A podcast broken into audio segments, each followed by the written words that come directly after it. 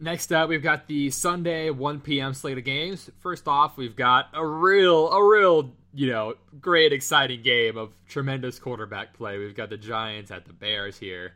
Um, so right now, the Bears, I think, are favored by five and a half currently. It's a 42 over under. I'm Wow. currently leading the upset on the Giants here.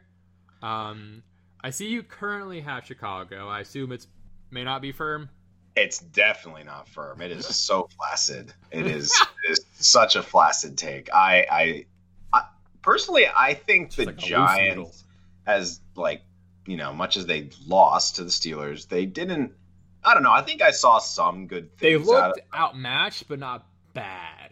yes, outmatched, but not bad. I think that Chicago is much more winnable for them. Yeah. Um, so I'm not confident in Chicago, and that might end up flipping later in the week because I, I definitely think the Giants can upset them here. I can't. I think five is stupid. Um, I would be betting that that cover five points. Oh yeah, this is not a. Yeah, because out because for Danny, outside of his really bad pick, I think he was like pretty fine. Yeah, he had he outside of his way had a really dreadful interception, but every he was he was good outside of that. Yeah, it was it was a winnable game for them. So I put that I I that maybe like the only reason I can really take Chicago is maybe like they had a little confidence boost after week one that carries over into week two. And I also think narratively it'd be very funny if the Bears start out like three and one. And people are like, Trubisky's a Oh goat, he's so good. And then I don't, their schedule's not hard, is it? Not not at the beginning. They're um let's see, their first four games. I think I saw that they could go three and one to Yeah, start. I which- think the Falcons will beat them next week. They have the Colts as well, but the yeah, they have the Giants, Falcons, and Colts. Like they could beat the Giants and the Colts, lose to the Falcons and be three and Yeah. one. And then the rest of the season lose and go four and twelve or something. But I, I really want to see three and one to see how many people are like, "Oh, we were Trubisky's so good. You guys are so unfair to him." yeah, I think I'm try- I want to find my like game by game like record predictions because I think I had some like really weird like string for Chicago or no maybe I just had him losing a shitload I don't know there are a couple teams I had like hilarious like win loss streaks for um I had I have Arizona starting four zero is what I had in this but although this this week's gonna be close anyway. Um, back to this game, yeah, because like it was 16-10 and they were driving to tie or maybe even take the lead when Daniel Jones threw that just horrid pick, um, and that kind of in essence sealed the game. Yeah, Um, Darius Slayton is the best receiver on this team, like for sure, right? he clearly has the best connection with Jones, Yeah, like by and large. yeah, he's he has looked very good, especially for like someone of his like draft capital. Was he even drafted? Maybe. I think he was taken in like the ninth to a like tenth, Fifth maybe eleventh. Where? fifth round was Slayton. No, not like fantasy draft, like draft. Oh yeah, I think for fantasy draft. because last year was his rookie year too. So, and Mm. and yeah, I I know in the offseason he's one of the, one of the like one of the only Giants I felt like good about. Um, I think he should have a good game this week based on the matchup we saw. The Lions pass pretty well on the Bears here. Um, I think Saquon has a bounce back week here. This is going to be one of his easier matchups of the first half of the year. The Lions, and Adrian Peterson specifically had no like had a fine rushing day. I'll pull up his exact stats, but he almost had 100 yards. So I think Saquon can at least replicate that. Yeah, no, absolutely. They, uh, I mean, like the Bears defense, they have like pieces. They have Akiem Hicks and Khalil Mack and Roquan Smith and Robert Quinn. Um, I don't know. They just uh, the Lions were able to score on them pretty effectively, at least for one half. Yeah. So the Lions. So Adrian Peterson had 14 carries for 93 yards and uh, for a good average of 6.6. Right, like you're letting AP run all. the way. He's 37. You're supposed to have a really good run defense now that Akiem Hicks is back. What? Yeah, and then Stafford almost hit 300 yards. Like the defense is beatable. So, Definitely. um, So yeah, I uh, I I don't know. I kind of like the uh, Giants upset here. Yeah, I I do think it should be an A Rob week for two reasons. One, matchup, and then two, um, I think it's it's a squeaky wheel type thing. A Rob's been upset, just outwardly Yeah. upset about the contract, and there's been mild trade rumors. I think this is a hey, Mitch, you know, throw this guy a lot. He's gonna be open. Just do it. Try not to fuck up. Try not So- to fuck up. I feel good about A Rob this week. Um, who who do you like to maybe stream this week? Or are there any other starts or some matches that I uh, didn't? Well, I think both the tight ends probably get touchdowns, as in Jimmy Graham and Evan Engram. yeah, if Evan Engram can hold on to the ball, he should do well. Hockenson did pretty well last year. Yeah, week. this was it. Hockenson had a good game, so And I know part of that is because Golladay was out and they needed another receiving option. But Engram is kind of the second best receiving option there. yeah, because they got Sterling Shepard as well, but like, He's just kind of invisible there. yeah, It's not like he's bad. I, he's pretty good. He's just not, I don't know.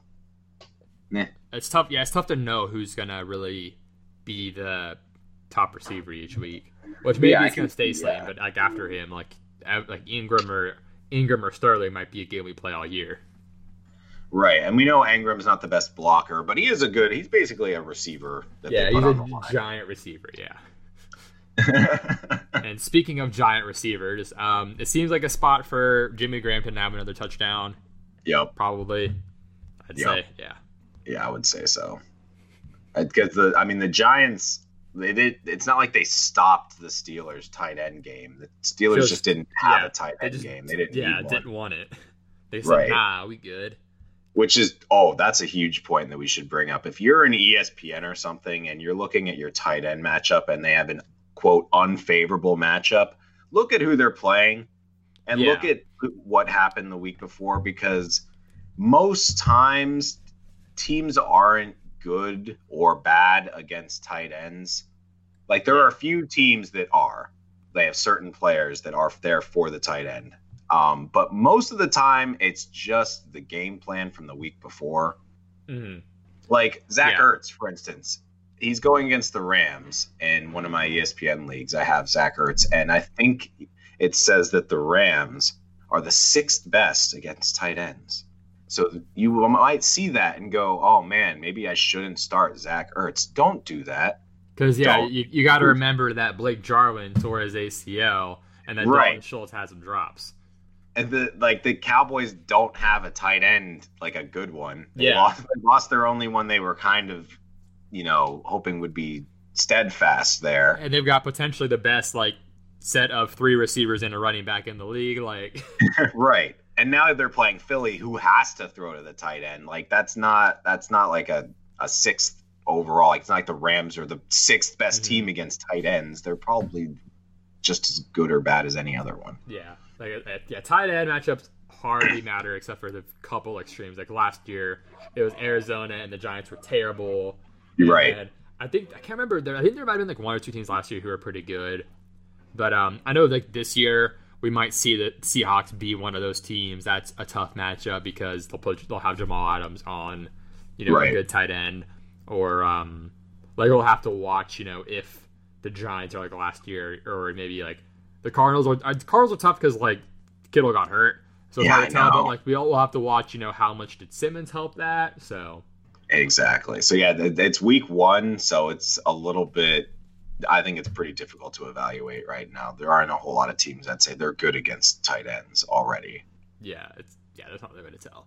Um, so next up we have Atlanta and uh, Dallas. Oh, I, I guess I should ask. I assume you don't want any of the kickers from this game. Any defense love? Maybe one. The de- the defenses are like, which is is a is one of these quarterbacks gonna shit their pants today? and so like, if you think so, go for it. Otherwise, we're not really on board because the defenses aren't like ac- actively good. I say if you think Chicago wins, then you could probably take Chicago's defense, but I don't want the Giants' defense, and Yeah, I, I want- I don't I don't really want the Bears' defense either. Okay, but uh, all right. So now Atlanta, Dallas. Um, I put an UG here. I don't know. I don't My- know either, man. My heart says Atlanta. My brain says Dallas. It's tough. I. this seems like a game that like. This might just be the like you know of last year where Zeke and Amari just both go absolutely fucking bonkers.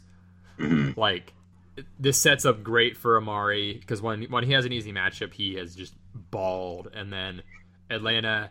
I I think the uh, pass catching running back thing is going to stand because Chris Carson's only fantasy points hilariously were through the air last year or last week, and so I think it's going to continue. And we know Zeke's a really good pass catching back, so Oh, yeah. I, my, for now, I think I'm gonna lean Dallas because I think their offense, their their stacked offense matches up really well against Atlanta's defense. At the same time, I think Atlanta, if Atlanta wins, it's because Gurley has a really good game. Interesting. Well, so I Um, think both teams are going to be offensive, like firepower, with no defense.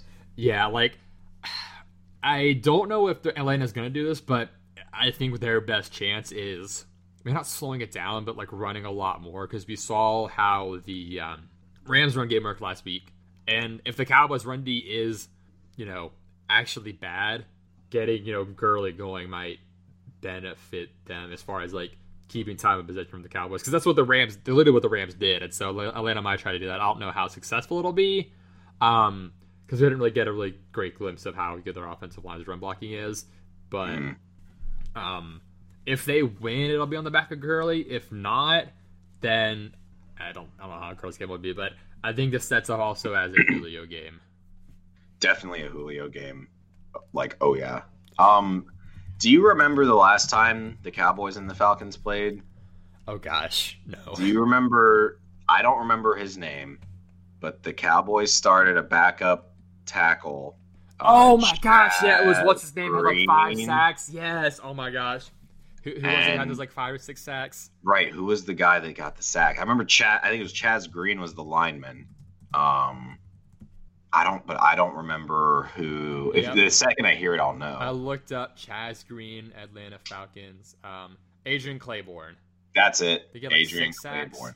He had, he, had, he had at least six. I thought he might have had seven. Oh, he had so he had six sacks in total. And he had four sacks against him. Wow, I forgot about that. That's hilarious. Oh my goodness.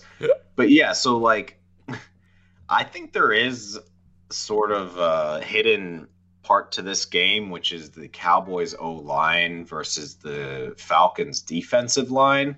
Because Takk McKinley, Grady Jarrett, and Dante Fowler are going to cause a little bit of havoc there, I think, on the Cowboys offensive front. Because we saw the Cowboys O line last week and they got trounced. Yeah, Um, the the backup, the center situation is it makes it tough. So Right. And Grady Jarrett's coming right up tackle, right? Yeah. Right. Uh, so there's there's some intrigue there that I think the Falcons might be hyper aggressive on the defense and cause like cause some turnovers, get some sacks, and might actually, if it wasn't such a high scoring game, be a fantasy viable defense this week. On the flip side, Dallas is bleeding players right now. Um, they lost Blake Jarwin, tight end. Uh, they lost Leighton Vander Esch for six to eight weeks with a broken collarbone.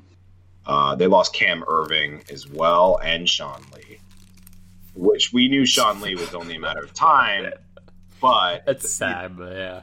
they're losing defensive players left and right. I still have Demarcus Lawrence, I still have Jaylon Smith and Aldon Smith, um, but they're exploitable. And I, man, this game is going to be really high scoring. That's all I can say. because like my like I think Julio week just be like Julio week because of like you know if he gets Trevon Diggs or something like he's gonna own him, but at the same Right. time you see what Robert Woods did, you think oh Calvin Ridley, you see that the tight ends had some success, you think oh Hayden Hurst like. It, like as much as it matches up well for the Cowboys against the Falcons, it matches up well for the Falcons against the Cowboys. Like, and so that's why in bangers I wrote literally the whole game. LOL, no defense will exist. Like, So yeah, I like Julio. I like Ridley this week too. Like I, I like I'm high on Ridley specifically. Um, Yeah, I think Cooper's fine. Probably Gallup will do well. Mm-hmm. Um, but we hey, have Lamb too. Yeah, yeah, like the the Gallup or Lamb's going to be a funny one, but this whenever whenever Cooper has an easy matchup, they he just destroys it. So I'm on him a lot this week too. Um, the over under. So it started. This is what it started. It started at 50 with Dallas seven and a half point favorite. It's moved to 52 and a half with Dallas as a four and a half point favorite. So a lot of points have been bet on Atlanta. Well, yeah, I mean seven and a half points to Dallas. Is that what you said? Yeah, that's how it started. I should have smashed that. Yeah, it's at four and a half now. Which, like I said, I don't, I don't remember if these lines opened after or before last week. I don't remember how it's like because some of the earlier like weeks will kind of open sooner. Um, but yeah, this is gonna be a shootout. Uh, next up, I know it'll be a shootout for one side. We've got Detroit at Green Bay. Um, so the main one of the main injuries is um, Kenny Golladay. It's looking like he's not gonna play, is what I'm getting. Um, that seems like the most like a scenario is that they hold him one more week. He could, but he still Yeah. hasn't practiced, and he's not practicing. Yeah, no today. practice today. Yeah, that's the big thing because Wednesday is a rest day. So I'm like, okay, we're recording Thursday. We'll probably get a lot of news as we start going. Right. But Not even a limited practice, or he showed up and you know caught some balls. yeah, no, yeah, nothing. So I'm not banking on Kenny Golladay this week um, to be there. So I'm kind of kind of pull him out of here. So in that in that sense, um, are you Marvin Jones? You feeling um, Hawk? Maybe Cephus, Danny? What? Any pa- any replacement pass catcher you're into? Well, Cephus is definitely interesting because he is directly behind Kenny, I think, on the depth chart. Yeah, he got the ten targets last week. yes. Um. So I, I think Cephus is a quote sleeper this week, Mhm. even though we've been talking about him for sure. Um. I think I'd like Hawk to do well again too. Um. I don't think he's the best. I don't know if he's as good as last week, but I think he gets he's still involved in the game. I think he's he's there now in year Mhm. two, uh, where you can sort of reliably have him in most weeks. Yeah, especially where, like you said, there's going to be increased volume with no Golladay. So Right. The the most intriguing though, of course, part to this game is the aforementioned cornerback situation in Detroit. This is this is bad. I like I went into this game like early in the year and like, oh, they're gonna have Golladay, they're gonna be a little bit better this year. Like this could be, you know, Lions have battled Green Bay fairly well over the past couple of years. Like they could do okay. And now it's like is this going to be like literally the same thing that we saw last week with Green Bay against Minnesota? Like, Yes. same game for Green Bay, basically. Like, four tou- four touchdowns for Rodgers. yeah, like, he, he should ball out again. It should be another great Davante Adams week. We should see Yep. Detroit have to play catch up. Like, so, so yeah, I mean Stafford will probably do fine. yeah, probably like, be a banger. yeah, I- honestly, yeah, he seems fair as a banger. Like, I guess Marvin Jones would be probably my top pick just because I think that connection is the best. And has he been like a Packer destroyer? Who does he, or is it the Bear that he usually runs? The? Vikings. Vikings. Oh, that's right. Yeah, he's the Viking But- destroyer. So it's not like the Packers corner is anything special though. So Well, they're not. I I would agree. They're not anything like special. Like they don't have a Stephon Gilmore over there, but um, Jaire Alexander. yeah, is pretty. he's good. he's good. And He they do have Adrian. Amos at strong safety now, who's who's pretty good. Yeah, I, I mean they're beatable. They're not. Yes, they're not as soft as Minnesota, but Uh, the Packers did lose. This is significant for later games, but they did lose um, Lane Taylor for the season. I believe he's their start. He was their starting right tackle. gotcha. Oh, yep, there it is. Yeah, or was it guard or tackle? I thought. Well, I think he's under. Okay, the it might be both. chart. Yeah. Yeah. Yeah, on depth chart he's listed as guard, but yeah, he might be tackle. You're probably right, but yeah. So it's gonna be a lot of catch up, a lot of throwing in this game. I imagine the over under is currently at um, 49 and a half. It's moved up three and a half points from open. So I mean, yeah, it should be fairly high scoring, but it should be pretty strongly in favor of the Packers for most of the game, if not yeah. I, I do expect them to win. I mean, yeah, it's, it's Detroit. Yep. It's How soon Detroit. till Matt Patricia gets fired? Yeah. Oh gosh. Yeah, he and Gaze, man. Like, but I, I think Aaron Rodgers is like 15 and five against Detroit in his career, or something crazy like that. Yep. Uh, I have no clue if they've ever beaten him in Green Bay, but No, they had a year or two where they had they had the Packers number, and that they did beat them in Green Bay. But it's uh, they're a little far removed from that under the Matt Patricia rule. the map is Laminated sheets uh, with a pencil in his ear, dude. The sheets are laminated. Like, they were trying to write on a laminated piece of paper with a pencil? That, yeah, I wonder if he actually uses his pen, pe- pe- uses his pencil or Those like pants are doing a lot of work. Yeah, a belt, man. MVP. Go, go. Yeah, I I wonder if he has like a dry erase marker he uses, or if he just always uses that pencil in his ear, or what's his plan there. But um, Is it a fake pencil? Is it like a a pet like a? is it a candy pencil? Is, Like those like, ci- like candy cigarettes? Is it like that? is it like a marker with a pencil skin on it?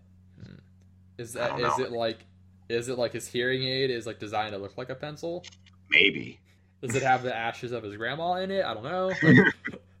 anyway, um, but Why, yeah, Matt Patricia? Why? Just Detroit- drop it. Detroit's gonna get massacred probably in some Yeah, sense. probably. Um, next up, we've got Jacksonville at Tennessee. Um, as good as Jacksonville looks against Indy, Tennessee's defense is better, and uh, we we know the uh, narrative here. Derrick Henry, um, almost always destroys the Jags. oh yeah, he likes his games, and but he he usually blows up on game two. He usually does well game one. It's usually game two that's blow up time in Jacksonville. hmm But I, I expect him to have a really good game. He got like 31 carries last week. I, I assume he'll do that and probably break one off. So Yeah, no, I still think he's good. Like he's Mhm. absolutely an RB one this week. yeah, and then I don't know if it should be bang or a stream here, but I guess it's technically stream. I think Laviska Shenault matches up really well. So Jerry Okay. Jeudy had a good game, and he also had some drops. If he doesn't have the drops, he has an even better game.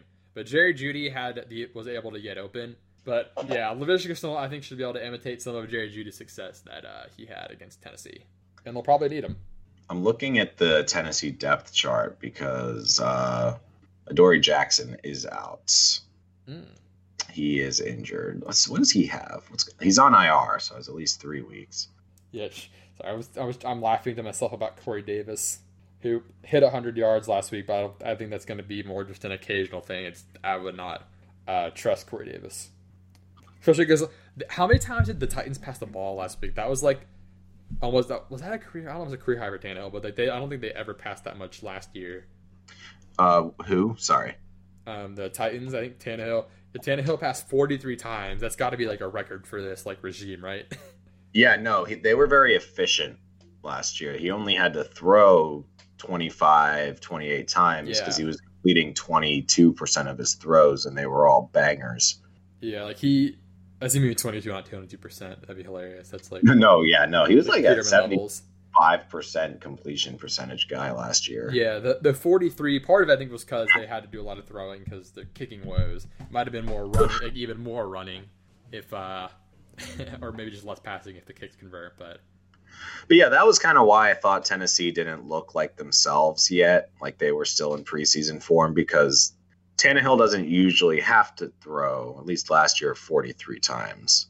mhm. He would throw 28 times, 25 times, Yeah, but- 20 times.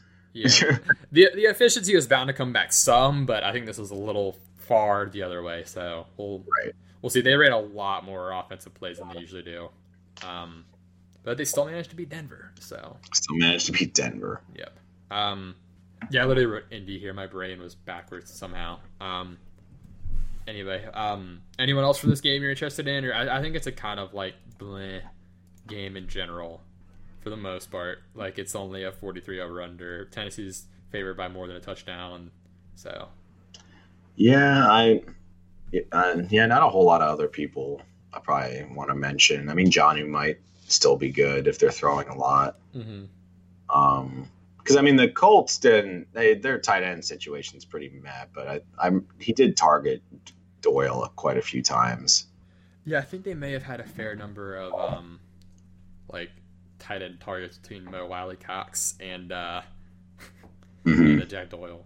Yeah, I want to see that. Give me the targets. Yeah, I mean Doyle had four, Cox had two. They had six together. They only really have Jonnu. Yeah. So six targets for Jonnu would be I know. I'd Yeah. pretty serviceable, yeah. That's what you kind of hope for, honestly. Right. hmm But uh, next up, we have the game my brain was kind of on the Indy hosting Minnesota. I we both had Tennessee last game, by the way. If I didn't say that, so you've got Minnesota right now. I am unsure. Um, it's kind of like movable object or stoppable force here. Right. Um, like Minnesota's secondary is so bad, but I don't know if Philip Rivers can take advantage. It- It's like two like really shy, awkward, nerdy white guys at a cafe, like accidentally bumping into each other, and they both kind of like they don't know what to do. Oh, oh I'm I'm sorry, I'm sorry, I'm I'm, oh, I'm sorry, I'm sorry. Yeah, it's uh, you've got like Minnesota with no corners versus Indianapolis with noodles. I give the edge to Minnesota Because- Indianapolis. Sorry. be, because I think Mike Zimmer ripped his defense a new asshole on Monday. I imagine yes. I think he was so mad that he literally like was a cartoon with the steam coming out of his, His ears. His face is so red. I bet. Oh my god, I think he absolutely destroyed them and I don't think they're going to have a defensive performance that bad again Probably not. this year. Their corners are still an issue, but I think their defense is going to be a little more motivated whereas unfortunately Phil can't motivate his arm to be better. I always I always forget sometimes that Phil doesn't cuss, and then I think about it, and it makes me laugh. The stuff he probably says instead. Like What what? Like I fuck? wonder- I wonder what he says when he throws picks. But anyway, um, banger wise, I'm, I'm into Campbell this week. I'm also into Field and Cook. That's pretty much the main two cogs of the Minnesota offense. I Mhm. imagine they'll take advantage of Indy's secondary again. And then uh, James Robinson had a pretty decent day for what it's worth, so I think Cook should be able to have a good day, um, Mhm. given the uh, discrepancy there. So Yeah, wouldn't this be a like if this was week 10, I would be so excited for Pittman and Jefferson, yeah, but it's it's not there yet. Hmm, yeah. I I jokingly wrote match anything past 20 yards, which is like a joke, but also not like you would think this should be a great T.Y. Hilton game, but you there is the concern of like the the opportunity for the deep balls like may not be there. Yeah, I'm just not sure. It's tough. It's Like, a, it's a kind of gross game. I, w- I want to see Philip Rivers have a good game for Ty before I play Ty as much. Yeah. It's kind of my thing. Because in the meantime, I think Parris Campbell fits Philip Rivers well. Mhm. Um, I think both the Indy running backs are solid plays. Obviously, Jonathan Taylor is crazy good, good O line, getting a lot of opportunities, and then we're going to see them both, especially Hines, get the ball thrown to them a lot. So Yeah, I'd like to see more of those six targets to Taylor this game. I think Yeah. that'd be real real nice. should be a lot of running back targets. Is is there anything like else like anything specific from this game? Maybe like player we didn't mention or like kind of narrative moving forward. We've got two 0 and 1 teams. Kind of like that's obviously important because 0 and 2 is a very tough spot to be in. Yeah, no, I think it's more likely the Colts start 0 and 2 than the Vikings. Is kind of my my That'd be, take. that'd be big rip, huh? Like they just Yeah. think Philip Rivers will solve our problems, and then it doesn't. Yeah. Rip. Um, so yeah, I'm not sure who I have in this game yet. Uh, this will be a tough decision for me. What's let me see the spread and stuff on it. So Indy Indy's favored by three right now. Actually, it's at 48 and a half over under. So this maybe could be your upset of the week. Indy is favorited. Wow. Yeah. So that, that, that could be our upset. Um, I'm looking back through who I've got, and like, I guess Giants might be my upset. We'll see. We'll keep going. Um, next up, we've got Buffalo at Miami. So right now, you've got Buffalo. I'm torn actually. Um, really? I Buffalo's this would be an easy one. Buffalo's favored by five and a half. Um, and then the over under is only 41. So a, I know the home and away is not as big of a deal in this, but when it's a low total like that and in its division, kind of in like a divisional game, it makes me kind of like think about the upside potential more. Because Miami's got a highly improved secondary, It's great. Yeah. yeah. And so it makes me wonder like what they're gonna do if like the passing game is not there this week because the the run game was bad last week. It was just bad, and so like I don't know if like I don't know how much was Buffalo and how much was the Jets on that. Like because the Jets run D has been good. we- We're aware of that, but like I know they're like the New England D is probably better than we are gonna give it credit for, even with like people opting out. But For Yeah. sure. It's Yeah. yeah, it's Belichick. yeah, Cam Newton ran well, but the rest of the Patriots did not. Um, so I mean, okay, Yeah. JJ Taylor ran well, but like the the running game outside of Cam wasn't good. Um, we saw the passing game limited, which I guess the passing game might limit itself. I don't know, but I'll tell you what I think. I guess it's a matter of which Fitzpatrick we get. I might be giving, I might be hoping too much for some Fitzmagic. I think that the Dolphins' offense is going to struggle immensely. Um, their offensive line won't be able to contain def- the defensive line of the Bills, and the Bills' defense is going to run train. On the flip side, I like Sean McDermott as a head coach. I think he recognizes Josh Allen's strengths and his flaws very well and plans around them accordingly. And I think that because of that, Josh Allen will not throw more than probably 16 times this game. That's the I, ideal. Right. Now, a lot of you might have some extra in there because he's, you know, to a wide receiver, definitely not more than like 12 times. But Singletary and Moss both to me prove that they are good at catching. Yes. So I think the receivers for this game for Buffalo are Singletary, Moss, and Dawson Knox. I think that's where they move their offense through. Yeah, Dawson Knox should be able to have some good times. Like, like if Josh Allen doesn't miss him again, he should have a good game. Right, exactly. Dawson yeah. Knox is thankfully large enough to cover a large area with his wingspan. Yeah, I'm catch a lot of balls. I'm curious if uh, what's his name uh, Parker's going to play or not. That's intriguing to me in the sense that it's he would probably draw Gilmore, um, which would lend itself to maybe a little Preston Williams, a little Preston Williams yeah. going on. But if Parker's not in, then... yeah, if Preston's dealing with Tre'Davious White, then it's tough for me to really count on Miami yet. Which sounds weird, being right, like, yeah. oh, it depends Sorry, on DeVante Parker. White. Yeah, I, I, know what you meant. I know like last week to this week, shut down corner regardless. But, right, shut down great corner. yeah, like the Bills should win, but like something just doesn't feel like right about the Bills winning. I don't know. I mean, I get that. It's the like it is the it is Josh Allen and the Bills. Like their corners could pick off Allen multiple mm-hmm. times, make this really tough for them. Yeah, like I'm look, I'm pulling back up the Jets Bills game. I want to see like the play by play and how scoring went. All right, so Buffalo got up super early yes. the Jets started actually playing. Yes. Like Adam Gase had one of the worst first quarters of football I've ever watched, and I've said that every week actually for a year. Like if Miami actually like decided they want to play football, it should stay close. I don't know. Like it's it's a low gross game, and it like it makes the upset more possible. I think because like fantasy wise, I don't want anyone from this game fantasy wise.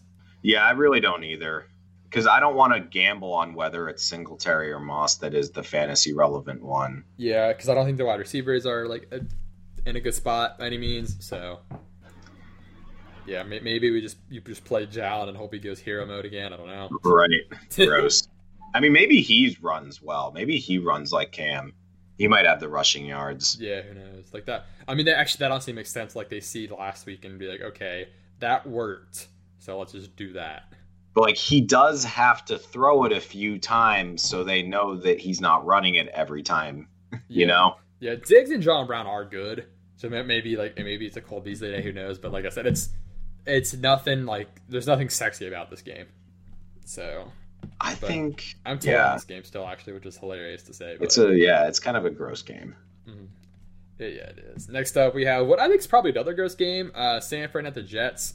Like literally almost any other team I would probably pick to win this game. Right? Like if the, if the Niners were playing anyone else, this would be a loss for them. Yeah, like if it wasn't Adam Gase and it wasn't the banged up Jets, like they should have a shot because they have a good run D and the and San Fran wants to run the ball. Like Kittle's questionable. I think Aiyuk will be back. Still no uh, Deebo. Like Jimmy G did not look good. Um, no. Like so if if the running backs are limited by the Jets D, then like it, there's not a whole lot to go to, and so I'm like, uh, but like it's the Jets and Gase, and the Jets aren't healthy, so like I've got to pick San Fran kind of by default in a way. Um, it sounds like Aiyuk will come back, so I mean, any I think any San Fran pass catcher that's healthy is a reasonable play. That's fair. If he is back, he'll probably torch the Jets. Yeah. So I do like, kind of like Kendrick Bourne in a weird way. Oh, I don't know why. I because um, I know he's like he'll probably get the Jets' best corner on him. See, I was thinking he was going to get in the slot and get Brian Poole, right? Or, which would kind of put me off of him because he's I, I guess is he their best corner? so maybe I, I mean I guess we kind of said the same thing in different ways.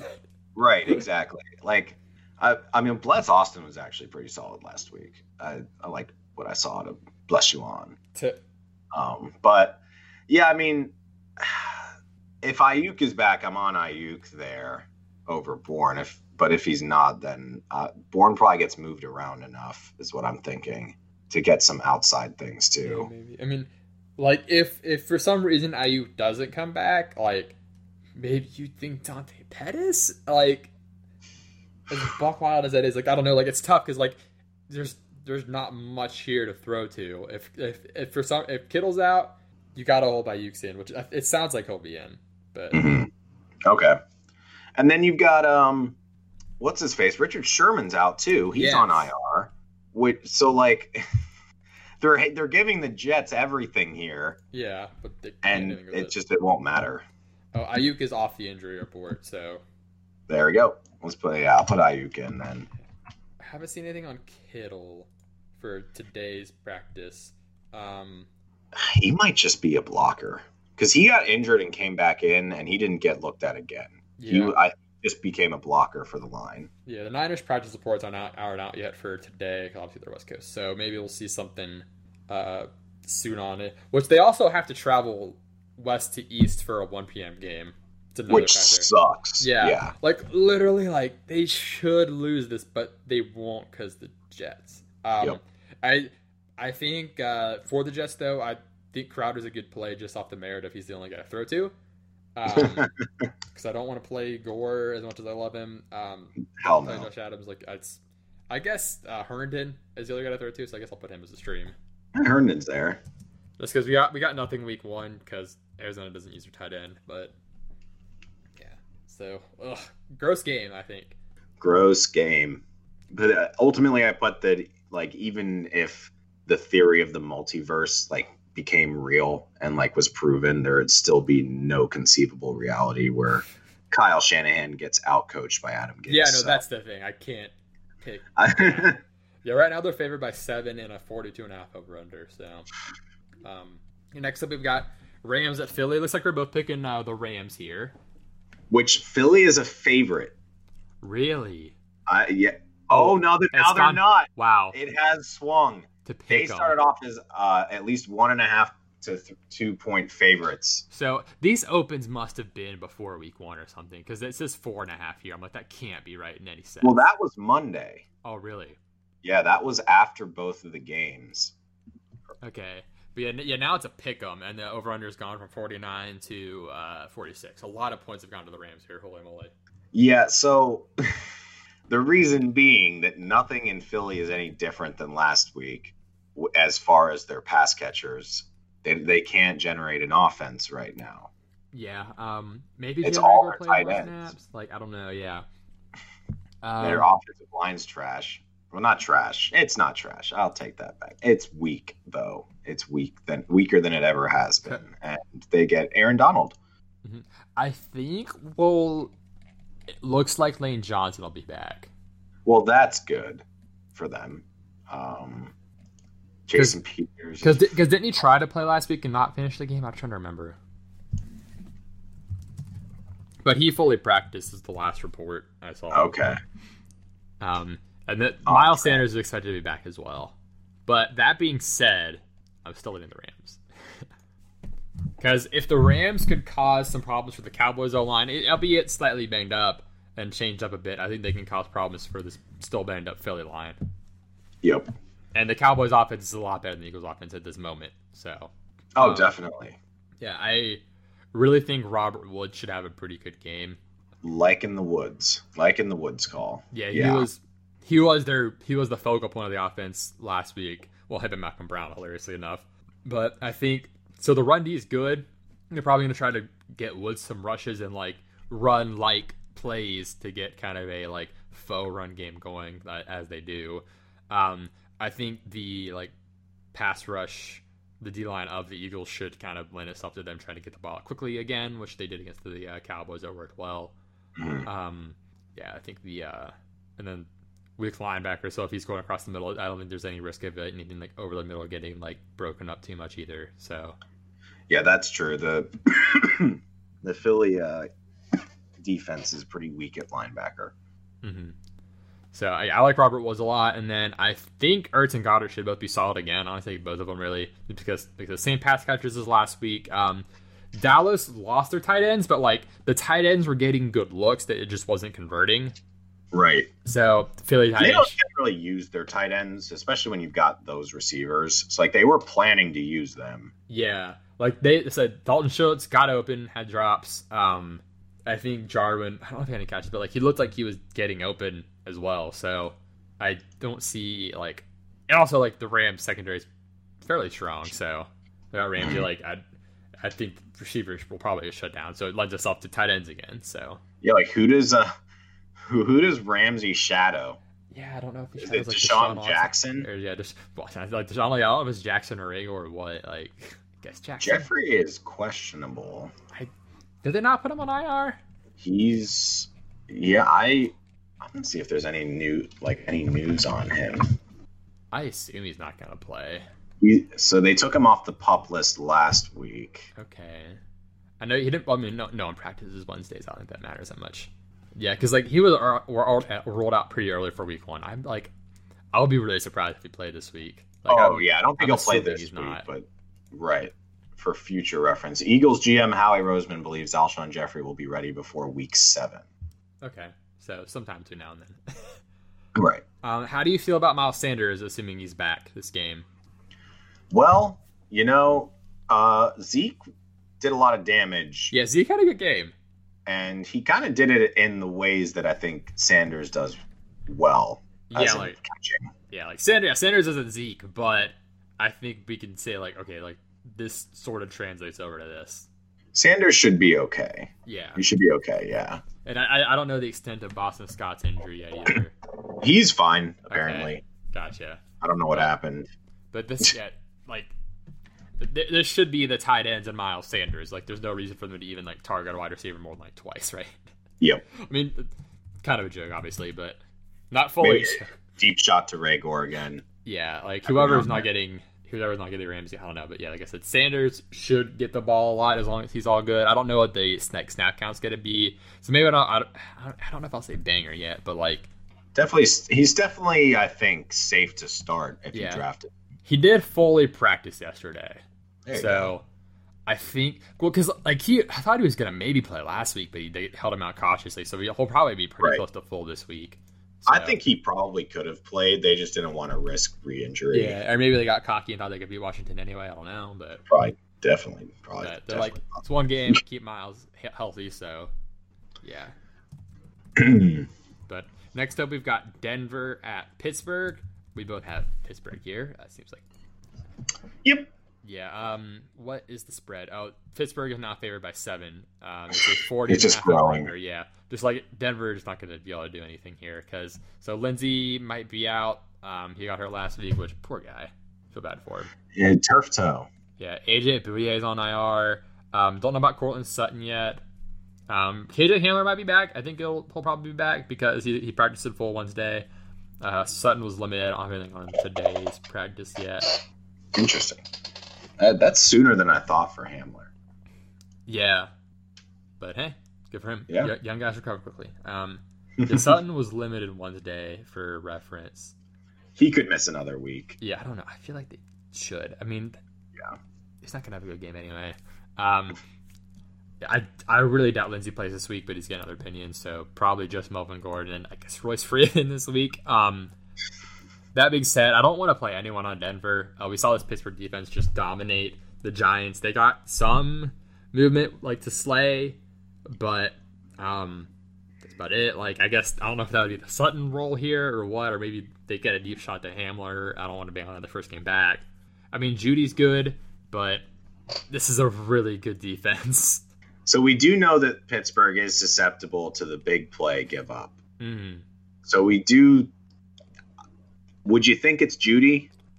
Yeah, like I mean, because if like I don't know about Sutton being back and he's not full strength if he is back. It's gonna be if Hamler's back. It's his first game. I don't want to pick on that. Like uh, maybe Fant honestly would be my best guess because like Engram should have had a way better game, but between penalties and drops, he didn't. Um, I let me look at the other tight ends for New York how they did, but I think I think the quote unquote maybe not soft spot D, but the least strong spot in the Steelers D is probably tight end. So they targeted Edinger got seven targets, they just didn't convert at all. Cade Smith got two, Levine Toilolo got one. Like they looked at the tight end a lot. So yeah, they did. Obviously, there's no Golden Tate, so that kind of you know necessitated it. But I think like Fant is probably my favorite play again from Denver. Honestly, I don't really want to go to Gordon, even if it's just him. Like this defense, where you saw them just wreck Saquon Barkley's world. So, yeah, uh, he's kind of better than Melvin Gordon. Yeah, like maybe Gordon gets enough receptions in a PPR league to be fine, but it's nothing I feel great about. Right. I think there is one Denver Bronco that will have a big game, and mm-hmm. it's probably on a broken play. And I I can't tell you which one it is. So oh, now you're about to tell me. no, I. So if you want to take a gamble, go for it. I am staying so far away from any Denver player this week. Yeah. but on the Pittsburgh side, so we've got AJ Bouye out, uh, Zach Banner's hurt. So is he going to be in or out? I no, Banner's done. Oh, okay. Oh, that's right. I forgot. Yeah, he's toast, buttered. Oh yeah, I remember like being like, who is that guy? And you said Banner. I said David Banner. That's oh, that's Steelers side. Not bad. Um, Bruce. Bruce. A lot, of, a lot of names to keep track of. But yeah, Zach Banner is done, which is a bummer for the rest of the year. Yeah. Yeah. So that stinks for the Steelers, but their line is still good because they're the Steelers. And uh, I mean, no AJ yeah. Bouye means means Juju, right? Yes, like I mean, I like think, I think Juju and John, Diontae Johnson should both have good games because like the secondary is pretty like beat up right now. Like, I, I think they both have good games. Like, I put Diontae versus Juju, but it might just be both. Like, I think it works out for both because like mm-hmm. I so the Denver run defense actually was pretty good. Like Derrick Henry got the ball 31 times, right? Yeah, 31 times, and he barely barely broke 100. Yeah, let me. Did he break 100 actually, or no? He did. That's oh, a, that was the joke yeah. is that he, he had to break 100 for them to win the game for Ten. To make the field goal. Yeah, but they held him to 3.7 a carry with a long of only 13 on 31 yep. carries. So yeah, no, I'm I'm in the same boat. Denver's run defense is good, and the Steelers' run attack is a mess. Yeah, like Benny Snell looked fine last week, but it was also the Giants. Like it's a way tougher look here. Like the, the by far the best way to attack Denver right now is to throw on them, and Pittsburgh's built to do that. So I'm not expecting much from Conner if he's back or Snell in general. Like I'm all on Ben, Juju, Diontae Johnson, which honestly that might be one of my favorite stacks in DFS this week because they're both they're both too cheap on DraftKings in my opinion. Um, and Roethlisberger's not that expensive either. So the Ben Diontae Juju stack is one I'm going to be all over this week. So this would also be a really good tight end game for the Steelers. I I don't want to say Ebron because we he didn't do much last week, but if Ebron got two touchdowns this week, I would not be surprised whatsoever. Yeah, with like he, 20 yards. Yeah, he advanced or splitting snaps a tough part. Like Jonnu Smith, seven targets, uh, got four catches, 36 yards, and a tutty. Yep. Um, I guess the Denver tight end weakness is kind of going to still be there seems like. But yeah, it's hard to pick when Ebron like because with Indy that year he had a good year with Indy. He was only on the field like half the time, but he was always getting the red zone looks. He what he was in this past week. He, I mean, maybe it changes some, but I don't want to bank on it quite yet. Hmm. Like, there's a, there's enough tight ends to play that I don't feel good playing Ebron. Like, we got Logan Thomas, even like he's probably on waivers. Like maybe you could go OJ Howard.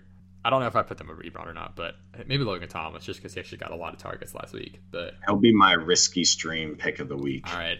Oh, you're like, you're, uh, should we call it the grow a pair pick?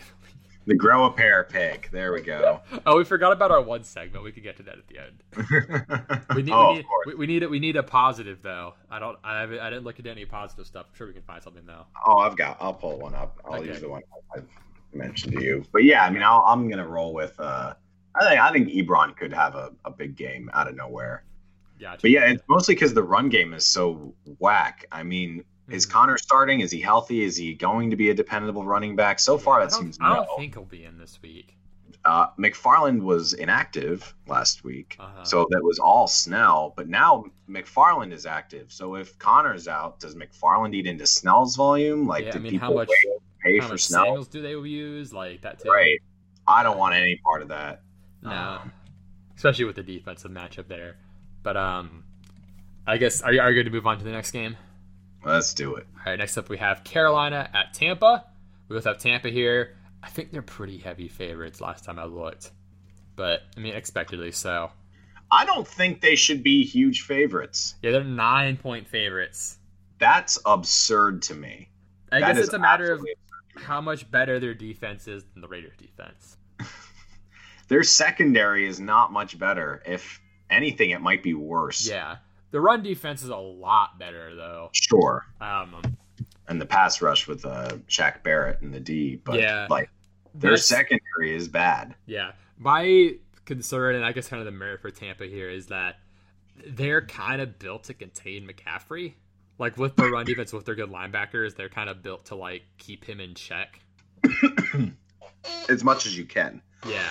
Like Sorry, dying over here. yeah, CMC's in play started every just because of how many times he gets the ball, but I don't think we see by any means a ceiling game from him here. Um, like I said, it's gonna you're gonna they're gonna rely on the passing game here. Um, I've kind of put the DJ or Robbie, but are you looking elsewhere in this Carolina pass offense? Dude, I've, I've been hearing some whispers the past couple nights. Little, little whispers. I'm hearing my Curtis Samuel whispers, man. I think uh, I think Curtis Samuel takes one in this week. All right. So so hit me with it. What what are what are you seeing? Is it like a gut feeling? Is there kind of something you saw last week maybe that kind of puts you on to it? What's what's your kind of thought? Well, my here? Sa- my Samuel whispers are always a gut feeling. That's true. And I went back and looked to see how he did last week, just to see like how things were going, if he got targeted or anything at all. And he did have eight targets, um, same as Robbie. Mhm. Robbie had the big touchdown, but they had the same amount of targets. Yeah, because So, Moore uh, had nine, and then Robbie and Curtis both had eight. Yeah, they just didn't didn't hit.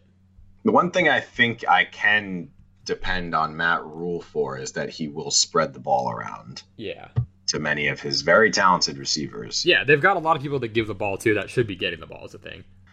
But yeah, I mean, I I think that's why, like, I don't understand the nine point favorite for Tampa. I mean, they got kind of crushed by New Orleans, Yeah, uh, and their secondary sucks, and they're playing a team with really good receivers and a pretty good quarterback. and a banged up offense. One of the big news items this week is um, Chris Godwin is in concussion protocol.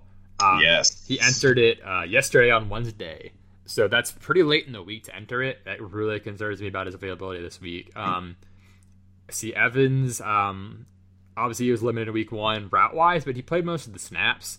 Um, I think he's close to full go this week. Um, so I mean, if Chris Godwin's out, obviously Mike Evans makes a ton of sense because the Panthers' defense is still bad, but um, they're things are gonna be look a lot different if there's no Chris Godwin and maybe a limited Mike Evans.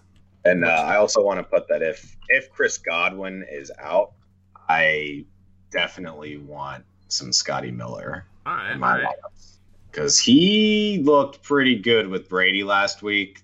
That he was like the offseason darling. Like they lo- he loved him in training camp. They did one of Brady's favorite targets. Really?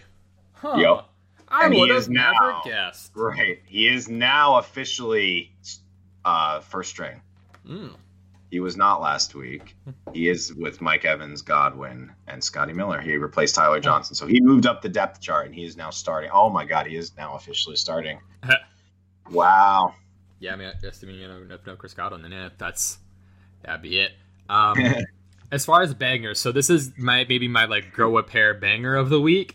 Um, it's Rojo. Yes, it is Ronald Jones. Um, the guy who no one trusts except for apparently Bruce Arians. Actually, um, Yeah. he looked good last week. Actually, the Saints run D is is one of the best run Ds in the league. It's they're so hard to run on, which kind of like I was kind of surprised Rojo got the ball that much, but um, Fournette only got a few carries, which makes sense. He's pretty new to the team, but he Rojo looked way better than Fournette. Um, He did. No, Rojo looked good. yeah, because Brady took that goal line sneak in. Um, only averaged 3.9 yards a carry, but like he had a long of 21. Um, he his like he looked better as a running back. He got three targets. He caught two of them for 16 yards. Um, if he gets the touchdown instead of Brady, like everyone's thinking about him way differently this week. It's I would true. say so. Brady had to run in the first one himself. Yeah. Like, I'm here now. Yeah, we know. Yeah, held onto the ball, looked good. So like, I feel pretty good about Rojo this week because he he has gotten better. He's super young too. That's one of the things like everyone likes to just assume running backs will be awesome right away, but he like just turned 23 is a thing. See, he was yeah he was so young when he came in, dude. So um, I think we see a heavy dose of him here. Obviously, uh, Josh Jacobs just ran freaking rampant on the Panthers. I I think everyone saw that coming. Um, Oh yeah. yeah, his yards per carry wasn't insane, but he had three touchdowns. Was uh, just a very effective runner. Was literally always getting the first downs when they needed it. So Yeah, but for my uh, for my narrative for this game, just Carolina doesn't really want to win games, as evident by their fourth and one fullback play when you Yeah. have Christian McCaffrey. Come on, um, but they might accidentally fall into one. If the Bucks secondary lets Robbie and DJ Moore and Curtis Samuel loose. I think it'll be a fun game, especially Yeah. for passing. how do you, how do you rank the Carolina receivers here? Uh, for this week, um, I think DJ Moore is your safest, like highest floor guy. Yeah, Um, I like Samuel a lot. Obviously, I think Samuel and Robbie both have the potential to house one this week. So yeah, I, I, th- I put DJ Moore at the top, and then they're same. kinda- Yeah, I think I think last week was probably like a floor game for DJ Moore. It's the Moore floor. the Moore floor. I need more floor. Yeah, because he's gonna be getting like Murphy Bunting or something like that. Like I don't know. Sean Murphy Bunting. Yeah, that's he'll get him the most. Like Moore will get him the most. So, as I assume so. Um, but I think this could be a higher scoring game than it's getting credit for. At least Carolina might score more than they're getting credit for currently. So, Yeah, 47 and a half actually seems a little low for me. yeah, Just it- a little. Yeah, the, the thing is like like as Tampa's the nine point favorite, they're not giving much to uh Carolina or to Carolina there. So Which is like what? yeah, but mm, The Buccaneers defense is nothing to write home about, especially in the secondary. no, yeah, like it's run defense good. The rest, mm, meh, Yeah. not great. Yeah. On to the 4 p.m. games, the later afternoon set of games. We've got Washington and Arizona to start things off. Um, right now, we've both got Arizona. I say I think Arizona. Um, I f- I will pick them, but I am unsure. It's a better game than it should be. Yeah, no, like oh, like two weeks ago, like we would have been like, ah, fuck this. But Right. after after watching them both pull off the upsets, which I'm like, taking a second to glow, call them both. Um, Call them. um, these yeah, these two teams are going to be going head to head. Um, this would never roll out a Ron Rivera team, and also I I kind of want to address like the maybe emotional factor this team has because we saw the Colts team with Chuck Pagano kind of harness that same like um I don't know what to call it, but that same kind of energy where like they were very very clearly playing for their coach every single snap. Yeah, no. When he uh, when he was diagnosed with cancer, Yeah. you can see the team sort of rally around that. Yeah, there's a different like energy the team plays with, and there's a never give up to it, and I think that is something that this Washington team has, and it's something that I think was evident with their comeback. And uh, they certainly did come back, didn't they? That was quite a yeah. Yeah, that was That an was a impressive, impressive feat. So So, but yeah, I think the major narrative this week is can Washington contain Kyler Murray? That's what I'll be watching for. I'm very intrigued. yeah, because San Fran couldn't. San Fran couldn't. San Yeah. Fran has a good defense. Let's Yeah. uh, let's not kid ourselves. San Fran has a good defense. I do think Washington's front seven is better than San Fran's. Yeah, I'm trying to Uh, think of like any front sevens in the league that might be like stronger. Like it's smallest. it's not many, Yeah, if if any. Yeah, and like they, they definitely have the best D line for sure. Yep. Um, and Arizona's offensive line not great. So you know Kyler is going to be scrambling. Can they contain him? Can they keep him in the back there? I kind of think that they they'll be able to a little yeah, bit. Yeah, that's the thing. Like, I think some. It's just a matter of like if he escapes up the middle like he does, or if he like pops outside. Because if he pops outside, I think they can get him. But if it's something where he steps up through the middle of the pocket and takes off, then I think he can get away. Right. It like it'll be tough because even if he was able to scramble around the pass rush, there's a real deadly uh, trio. I think it's trio. I believe it's a four-three of linebackers there that are also going to be waiting for him. So it like this is a really intriguing game for a lot of reasons. Yeah. A because I think if Kyler can escape and get away from the pocket, not be contained, that says a lot about Kyler. And if he can't, I think it says a whole hell of a lot about Washington and how scared you should be. Yeah, this is going to be a huge indicator for both teams going forward. And um, the biggest believe I'm excited. yeah, I know it's kind, it's so weird. I think it's gonna be a really good game. Um, I think it'll probably be the closest game of the three late games, but um, three late games, yeah, three. Um, yeah, probably. Yeah, it's usually three. And so like another thing is like so it's literally will Hop like Hopkins will like totally outmatches this whole secondary. So like if if he can have enough time to get the ball to Hopkins, they'll win. It's pretty much like the San Fran. It's a very similar game plan, I think. So yeah, and I, I do expect Hopkins to still get free because mhm. uh, Washington does have a ha, does have a weaker secondary. yeah, It's just you know can Kyler get it to him? yeah. So I- I think he'll have enough magic to do it, but I think it's going to be a hard fought victory. Yeah, I think they are just a better team, but yes, it's it's just going to be an oddly fun game. So um, I do like Hopkins. I think I think uh, Scary Terry, you know McLovin, whatever to call him, um, is going to have a good game. Just don't call him McLovin; it sucks. Um, so uh, yeah, he's he's done a pretty good game against the Arizona secondary here, and then um, and also he's probably like the main way they move the ball. I also think so. My um, your who who was your like grow up hair stream? It was Curtis Samuel. Mine's gonna be Antonio Gibson. Um, Oh, everyone's nice. gonna be everyone's disappointed by week one because Peyton Barber got some vultures, but we saw the weakness they had against running back receiving last week. Arizona, that is. They obviously Raheem Mostert had that just blast. You Oh, know, yeah. up the like middle of the field, kind of like hash, just runs it in, and then we saw McKinnon um, get a receiving touchdown as well, I think on a screen, right? And so Mm-hmm. Gibson is a re- he is by pretty much any definition a receiving back, and so um, Yeah. I think looking at that um, weakness that Arizona kind of had on their defense, because that was the only way you know San Fran could really do much was through the running backs. So I think you know Peyton Barber got ten red zone attempts, and he ended up getting two touchdowns. Um, if that doesn't happen, he's a useless fantasy asset, and I don't know if I want to bank on that every week.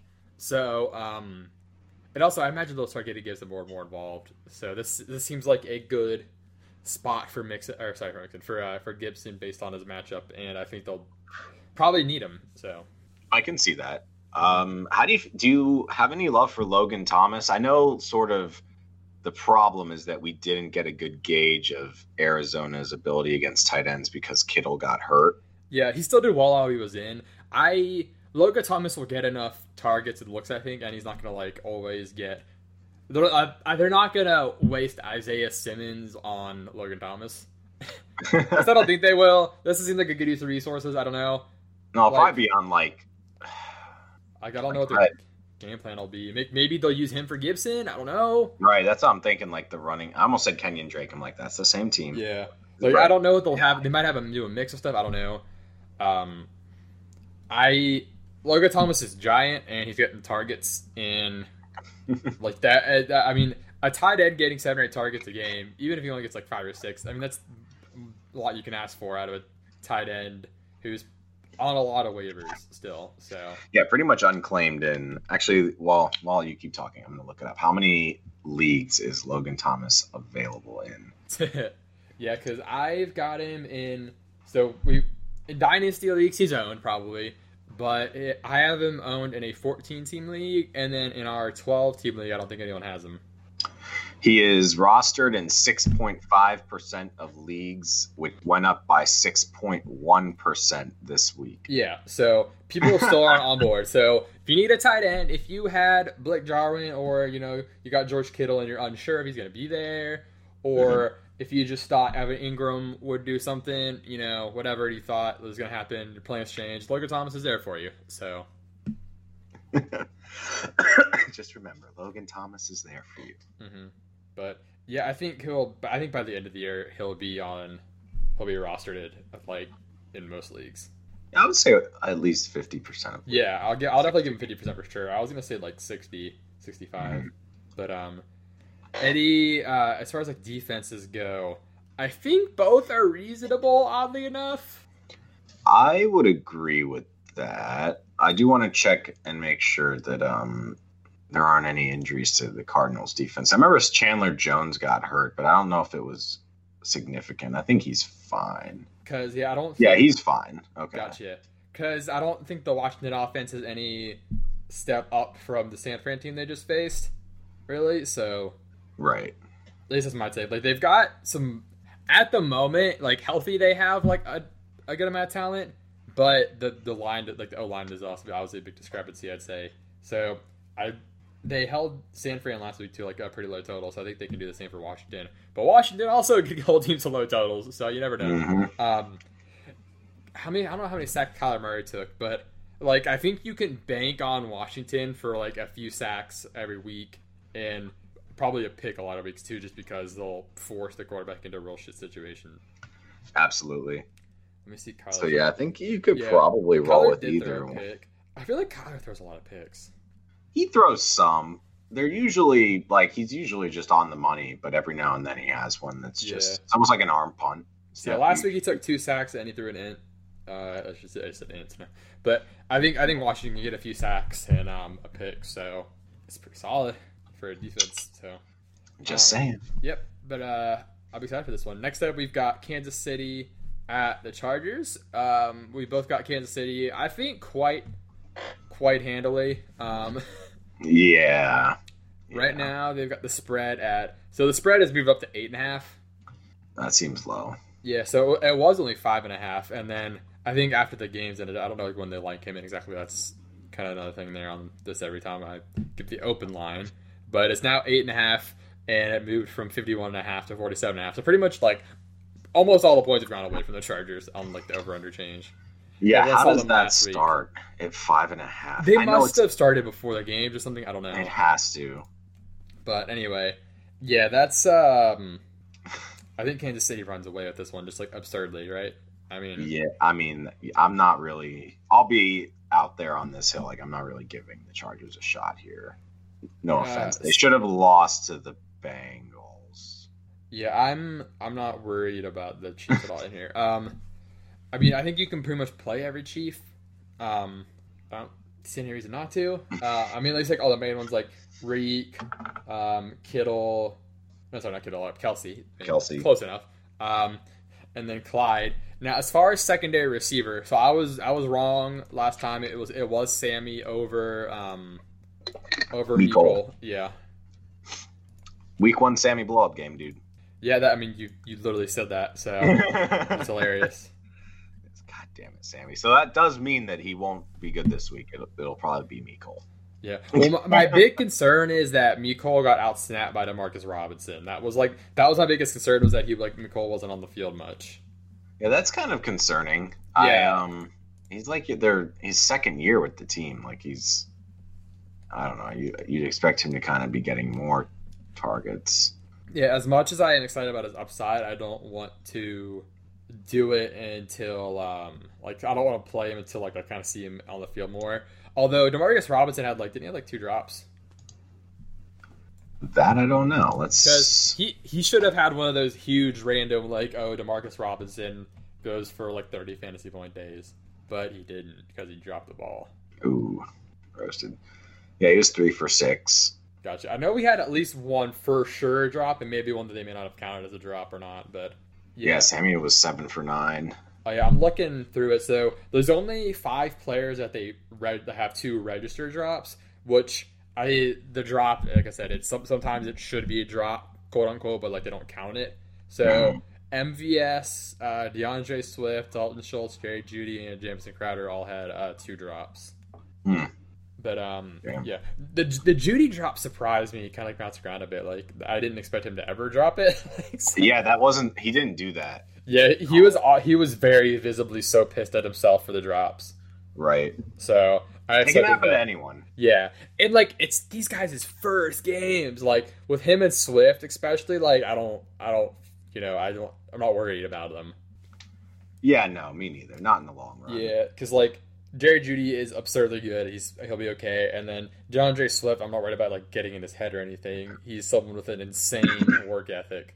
So he's just gotta be like, fuck it, he's gonna be in the jugs machine all week. So I feel okay about him. Anyway, so in this game, yeah, I I don't know who I'd play out of like the secondary group, but I mean they're all always like worth a shot. I mean Sammy Watkins played well; he's gonna keep being on the field, but you know always the risk of it, Sammy. So um, yeah, I think they should pass to Austin Ekeler more here, if not out of design by necessity. They should. They really But- should. If you're gonna pick a game to like be like, okay, I'm gonna stay on this train, like this is the best spot to be like banking on Austin Ekeler receptions. If it doesn't come this week, it's that's like, you know, panic button, I'd say. Yes, because they're let's be honest, they're going to be down. They're going to be trying to make up yardage and get garbage time. And that is like prime dump offs to Ekeler. Yeah, also looking at what David Johnson did to them, like he was very effective through the air too, but like on the ground as well. I think hmm So they have two D Johnsons. I assume it's the higher one. But yeah, he had three catches for. Uh, sorry, wow, my voice cracked a lot there. Three catches for 32 yards, and then 11 carries for 77 yards and touchdown. He looked good. Yeah. Um, and I think they should kind of employ Austin Ekeler in the exact same manner. so That they should. that you you'd hope and think they do. Um, outside of them, I it's tough. So Mike Williams looks really freaking good. He's so talented, but I don't think they're like they're not able to get him the ball enough properly. Is my problem. Yeah, no. That, exactly. Like I can't endorse him. It's it's gonna be like literally like same thing as last year. All the air yards, all the looks, but never converting. Like he got four for sixty nine, nice, um, on nine targets. He led the team in targets, but nice. they were shitty targets. So yeah, I feel like he might be one of those guys that every week, like even when he does well, you're like he could have done more because he, they're like they just were so many. He got targeted twelve times and he caught five of yeah, them. I think he's the guy who's going to benefit the most from Herbert coming in when that happens. I would heavily agree with that. just because like I think they're just going to be like by the time that happens, you're gonna be like, all right, fuck it, do do your thing, Justin. Like, so, I think, uh, yeah, Herbert to Williams makes a lot of sense but um, when he when he gets there. Yeah, for now, I think like Hunter Henry Keenan Allen makes sense as them doing like a dink dunk kind of thing. Um, Yep. I th- Keenan Allen should have a good week, but like I just, it's tough for me to like endorse this Chargers offense. I think maybe if the other team presses them more, they'll have to pass more and give the ball to like their good players more. I don't know. I mean, that's fair. Uh, like I think Keenan will be fine. Although, don't isn't um. Wait, who's who's is it? Kendall Fuller? Is he there? Is he with the is he with the Bears? I forget which play he went. He's with the Bears. Okay. Because I'm trying to remember who their slot corner is. There's well, there's Kyle Kyle Fuller. is Okay. with the- Is with the Bears. Sorry, Yeah. Kyle Fuller is with the Bears. That's hilarious. Um, Right. so they've got Honey Badger there at least. Um, they've got Various Ward and L'Jarius Sneed. Who Sneed was pretty okay last week, but no um really big threats. No. Yeah, I mean, I, I guess it depends how they use Tyrann Mathieu because they change they kind of change it up each game how they use them. But um, I mean, like I, I, I don't know if they'll try to put him on like Hunter Henry or something. What they'll do with him, but w- some of these guys are going to get good matchups at various points in the game. So my guess is he plays up a little bit more to mhm. try and stop Ekeler and uh, I think yeah, like, I feel like they'll just Ekeler him- and Henry. yeah they'll just keep him up to stop all the short dumps. But if I had to pick one non Ekeler cheap, I'd pick Keenan here. I think. Not she, sorry, Charger. They're Charger. both, they're both teams. Um, yeah, I mean, I, th- I think Keenan will be fine. He j- he should just get enough volume as like the primary target. you'd really hope. You'd really, really hope. Like, you should get a bunch of targets this game.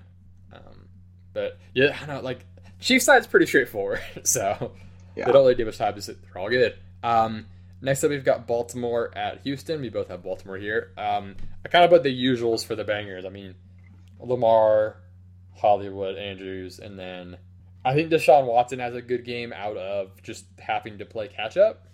Mhm. Outside of him, um, I mean, so if he's having a good game playing catch up, who who are you banking on that going to? You- Is it David Johnson in the run games and passes? Like, is it Will Fuller? Is it Cobb? What are you thinking? I don't think it's any of the wide receivers. Gotcha.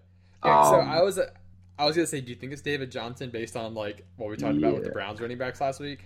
I think Watson, if Watson's going to have a good fantasy day, he probably runs it in himself once, and he probably uses DJ and some combination of like David Johnson, of like a varying tight end, and maybe like Cooks or something. I don't know for just like some general yardage downfield. Yeah, because so you- so you're not banking on like any like you're not really banking on Cooks or Fuller then. Not really. I mean, we know they have the talent in the world, but I'm I'm very wary of this matchup um, because I think the expectation is that this will be a really good close game, and I think that's gonna happen later. Yeah, it's gonna be it's gonna be like the eh, not exactly, but sort of like the Packers Vikings where one team gets way ahead and the other team spends like the second half playing catch up and gets it closer to not look too awful. Yeah, but uh, my so my thing is that Houston starts right playing the Chiefs first, and now the Ravens. So I that think they, sucks. That sucks. The Those NFL really just said like, "Hey, fuck y'all! Like, you guys really did this dumbass trade. This Fuck you guys!" Like, this, is, this is for DeAndre Hopkins. Um, so I I have a little sneak thing here.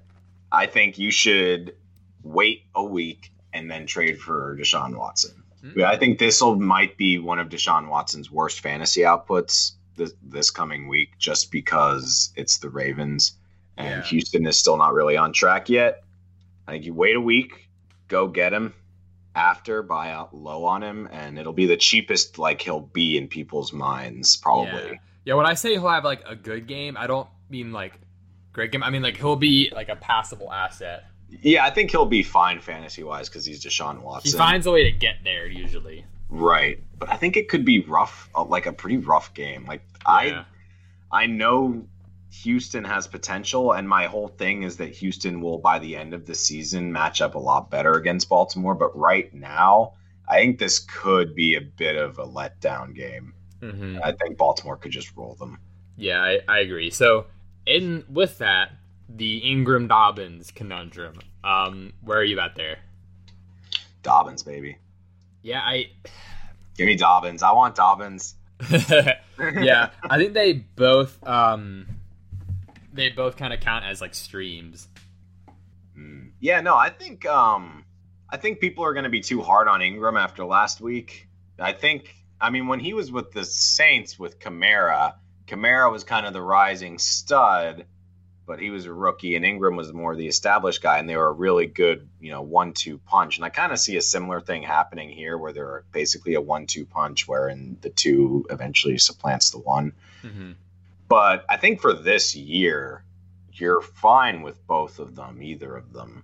Yeah, I if yeah if I'm picking one, it's Dobbin just because so he got some he got more goal line last week than Ingram, and I'm inclined to think that Harbaugh will eventually just go with Dobbins fully, Mhm. and so I want the guy who's getting phased in, not phased out.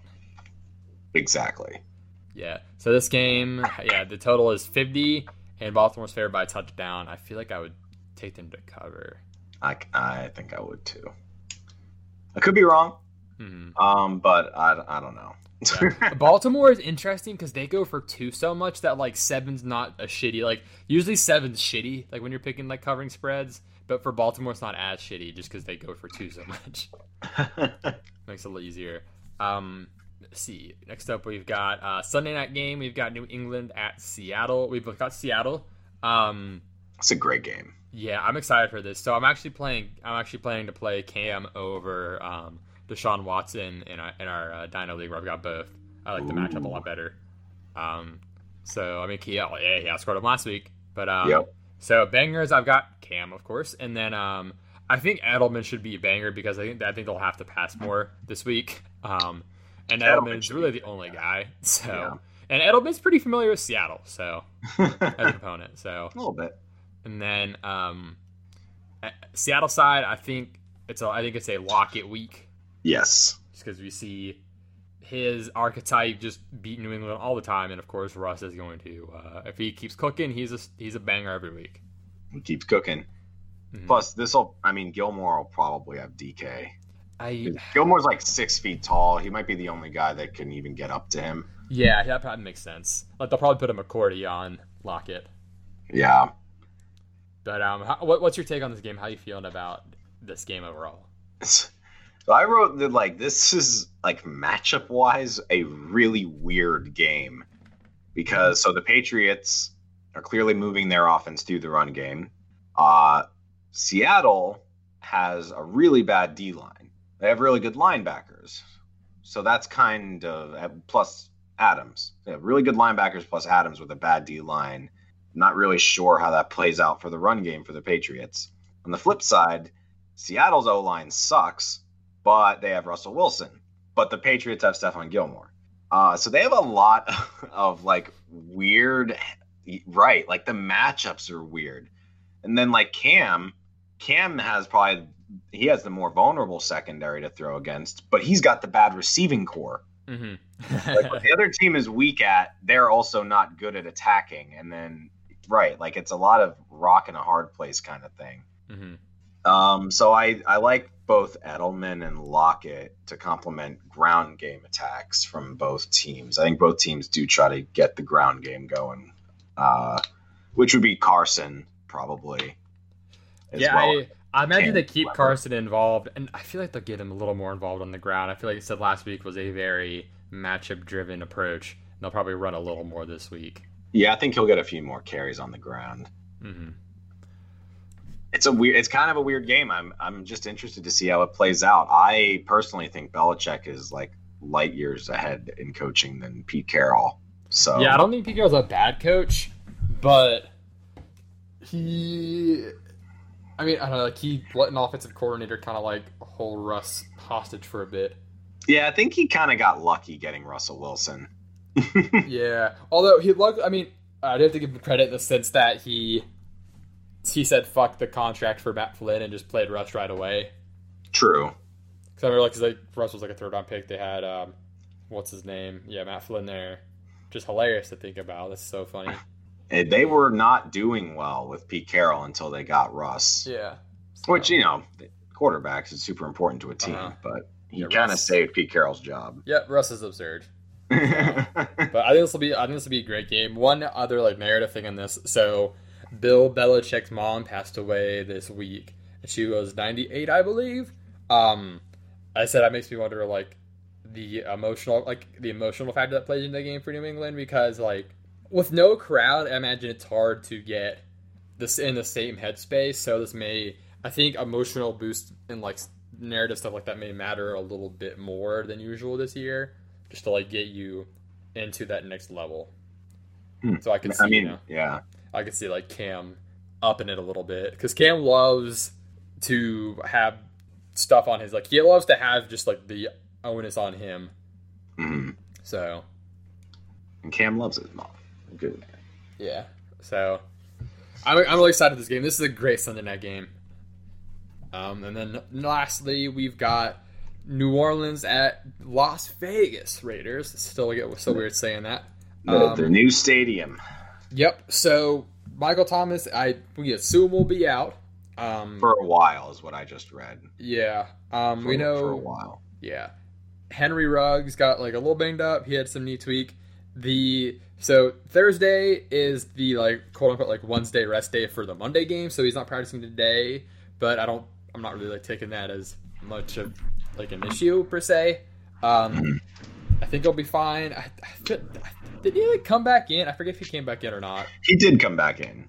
I was watching the game. I heard them say he went back in. Okay, but um, yeah, he had 66 yards in the first half. Um, b- before you know, took his knee, so that's a good sign. I uh, I think he'll play this week. Well, I'll obviously keep monitors on him. Um, I'm really excited about what they're gonna do with him because it seems like they want to like force the ball to him a lot, which makes sense. Of course. Uh-huh. Yeah, I mean they went up and got him instead of Lamb Yeah. or Jeudy, right? Yep. So he, yeah, they both went after him. So like, they, he's clearly the guy. yeah, like they're gonna force the ball to him a lot if they picked him that early. So, uh, but fantasy wise, so if no Michael Thomas, that means uh, Sanders should just get a buttload of targets, and I imagine Kamara will also get a lot. And um, CMC had a pretty good week last week against the Raiders team. I think Kamara, you know, profiles pretty similarly, so should be good. And I think uh, I think Waller has a good time this game. Um, against Carolina, an easier defense, they had more time to just kind of do what they wanted, and they were able to run a lot. Um, the run game is not probably won't be as effective this week against the New Orleans front, and I expect Waller to uh, benefit from the matchup just because, like, you know, secondary is a little tougher here than it is in Carolina, so Right. we'll have to work inside a little more. Yeah, um, it's a, it's kind of interesting because I think Michael Thomas is so important to the Saints' offensive like scheme that like I I think this is kind of a big deal for them not having him. Yeah, Almost I'm like when, um, adapt. Like when Eli didn't have Odell, just like the stats that he put up were so miserable. I don't think it's that bad, but I like I think their firepower is a little bit reduced without him. Oh yeah, Like they still have Kamara, so they're still gonna win, because he's amazing.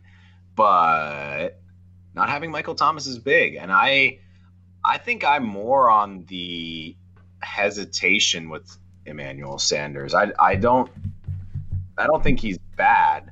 That would be dumb. But So- I, I don't think that it's his. he's go yeah i don't think he's gonna have like a michael thomas day i, I like i think he's a little bit more just like a bit above average in terms Yeah. of his fantasy output like it's his second game with Drew Brees. right Yeah. Um, yeah, Michael Thomas has been officially ruled out, by the way. Um, Mhm. But yeah, so the the the inside, the slot, and everything is is the weak spot for New Orleans, as we as we know. Um, Chris Godwin was doing pretty solid last week. Um, I think Scotty Miller worked in some there too, Mhm. and um, I know PJ Williams is not the starter anymore, but the um, his the guy in front of him, I don't think is very uh, scary either. Let me, I can't remember his name. I think was it Marcus Williams or something. i thought he was a safety Maybe. Let me look. I thought it was another Williams. It pj is- williams Yeah, PJ Marcus Williams. Um, yeah, he's a safety. Oh, oh, Chauncey Gardner Johnson. That was it. Because they have multiple Williams there in their secondary, which is kind of hilarious. They've got, they've got two Jenkins and two Williams. They also have a pj a cj and a dj and a jt they've got two Hills on offense. So, anyway, wonder how they, I wonder how confusing that is at practice. oh my god That's, that, that's apparently a hot take. Um, no, pj you say cj T- tj so- PJ. pj P, P as in Peter. oh, fuck it all of us just go over there we don't know who it is um. Oh, siren still going. oh i'll take siren Yeah. Well, I guess this is perfect because I'm thinking Renfrow might be a stream this week. oh Yeah. So he gets that easy slot matchup. Oh my god, the siren has worked for so long. Like usually Oh, it's it's kind of quick. going. It's the Doppler effect, dude. It's getting closer to me. Now it's coming. Da- it's coming up the street. Uh, here we go. We're on the, the reverse Doppler. There we go. Gotcha. Anyway. Uh, oh, oh. So Bryan Edwards was their outside guy pretty much. He played the most receiver snaps actually. Um, I mean Henry Ruggs did get hurt a little bit, so it impacted him. But Hunter Ren- Hunter Renfrow was third. He's working in the slot a lot too. They're moving him and Henry Ruggs around. Um, he'll get a lot of slot looks. Um, it's not like a great option, but it's a, it's a deeper option that I think will get you. I, I I guess if you're str- if you're like a deep PPR like struggling, you can, I think he can get you like ten here or something. Because they're I'm gonna like, yeah, I, We're like, gonna I need like that. they need to pass a lot more too this week, and I don't want to trust Ag- uh, Agholor or Zay Jones. So Yeah, but- no, they, they do have to pass. I do think the main beneficiary here is Darren Waller. I think he's set up for a really good week. He had um, he got six receptions last week. I think he had what eight targets? Yeah, eight targets. So I, I see him having a uh, better time this week where they need to pass more. Oh yeah, yeah. I think uh, on the for the Saints side, I think Kamara is just like the prime benefit. I like. I think the is a smash play. Yeah, the, all the offense is going to go through Kamara this week. hmm I mean, it makes sense. It should. Do you think we see more Latavius Murray? Do you think they run more like two back and like have Kamara like go in the slot or like do some different stuff and maybe Latavius Murray gets uh, Latavius Murray gets more work? I think you're going to see Taysom Hill out there. I think you're gonna see Latavius Murray in his revenge game against the Raiders. Oh yeah, that's funny. Do you think he gets like a touchdown then? Because like Sean Payton will like want to give him a touchdown against Oh, I, I can totally see it. The only person that might be more petty than Aaron Rodgers is Sean Payton. All right, so I'm putting Latavius uh, in here as a stream. uh huh. Um, oh yeah, I forgot to mention Jared Cook, the uh, the other pass catcher. Yeah, it's basically Kamara, him, and uh, Sanders. Yeah, Cook actually led the team in receiving last week. Got five for eighty, so I, I'll put him as a banger. It's probably one of the better tight end options this week. Yeah. Um, for what it's worth, against the Saints last week, OJ Howard uh, caught a touchdown. He got four for thirty-six, no touch. So the corpse of Rob Gronkowski got a couple passes as well. Yeah, a couple. Yeah, I wonder if he's gonna like actually do anything this year, or it is just gonna be like shitty retirement tour. I th- I mean, my whole thing is that they're going to be running two tight end sets a lot, and Yeah. I think they ran at least like a call. Didn't they run a three tight end into the end zone at one point? they might have I actually. think, I think they ran like somewhere like pick play where they sent like Brayton, Gronk one way, and then OJ the other way, and then took a touchdown. I could have sworn, but I know there were at least two in there. But yeah, like I mean, I'm um, I I think they're going to use the two tight end set a lot. I think Gronk will be a blocker a lot, but that he's also going to grab tutties. Blackowski. Right. Uh, I, I- how do you think this game plays out like score wise? So right now, New Orleans is favored by six. Uh, 49 and a half over under. That seems pretty accurate. Yeah, I mean, it's to me, it's probably like no more of a spread than 31-24. Yeah, I don't see them winning by more than a touchdown. It could be 31-28 Yeah, um, or 34-31 if it's really close, but I think Yeah. it's yeah. yeah. For me, the big thing with the Raiders is if Trent Brown plays or not. He's Oh, yeah. right now. I'm looking to see. Uh, I assume he didn't practice. Let me see. Yeah, he didn't practice, but it's it's Thursday. It's the the rest day for the Monday games. Um, if he plays, it's big. Um, it was believed to not be serious. He's got a chance to play. They said so.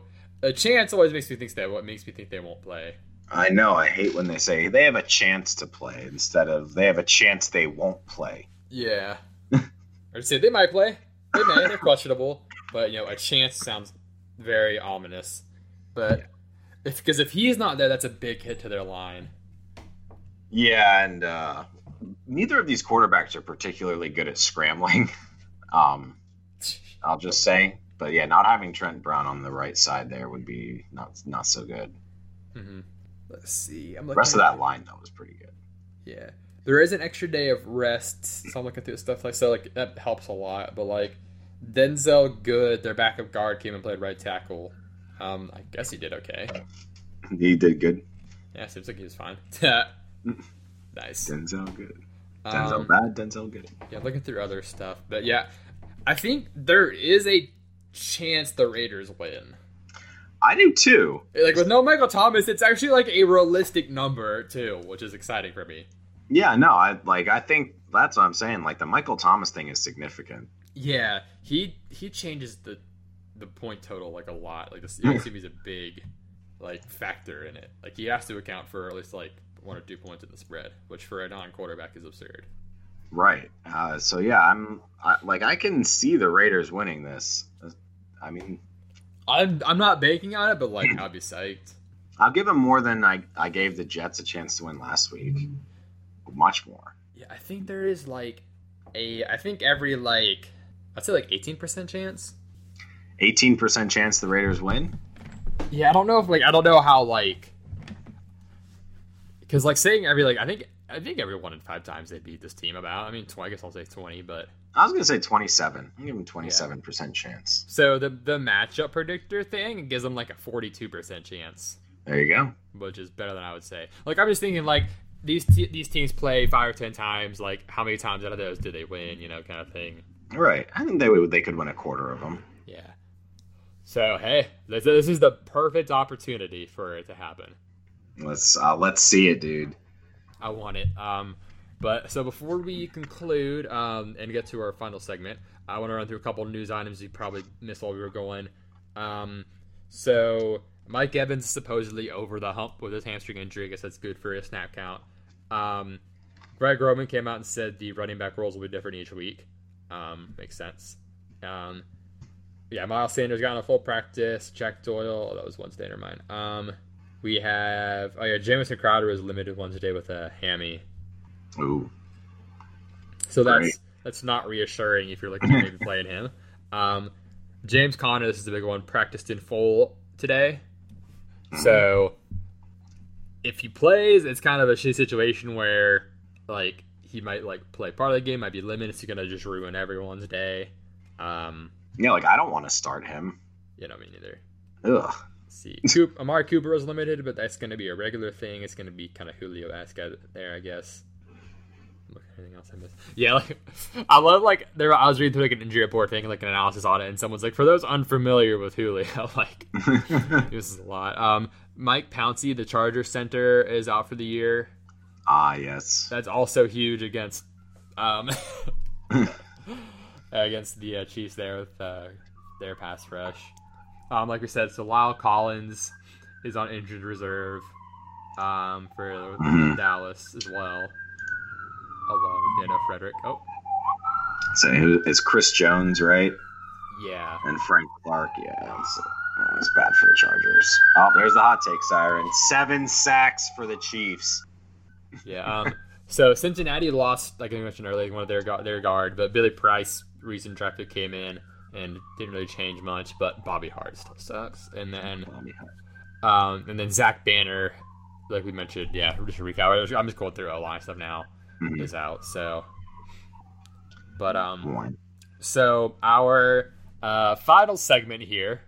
Um, so let's start. Do you want to start with the positive or the negative? Do you have the positive ready? Sure. Um, Yeah, I've got that one up. Let, let's start with the negative so we can like end on a good note.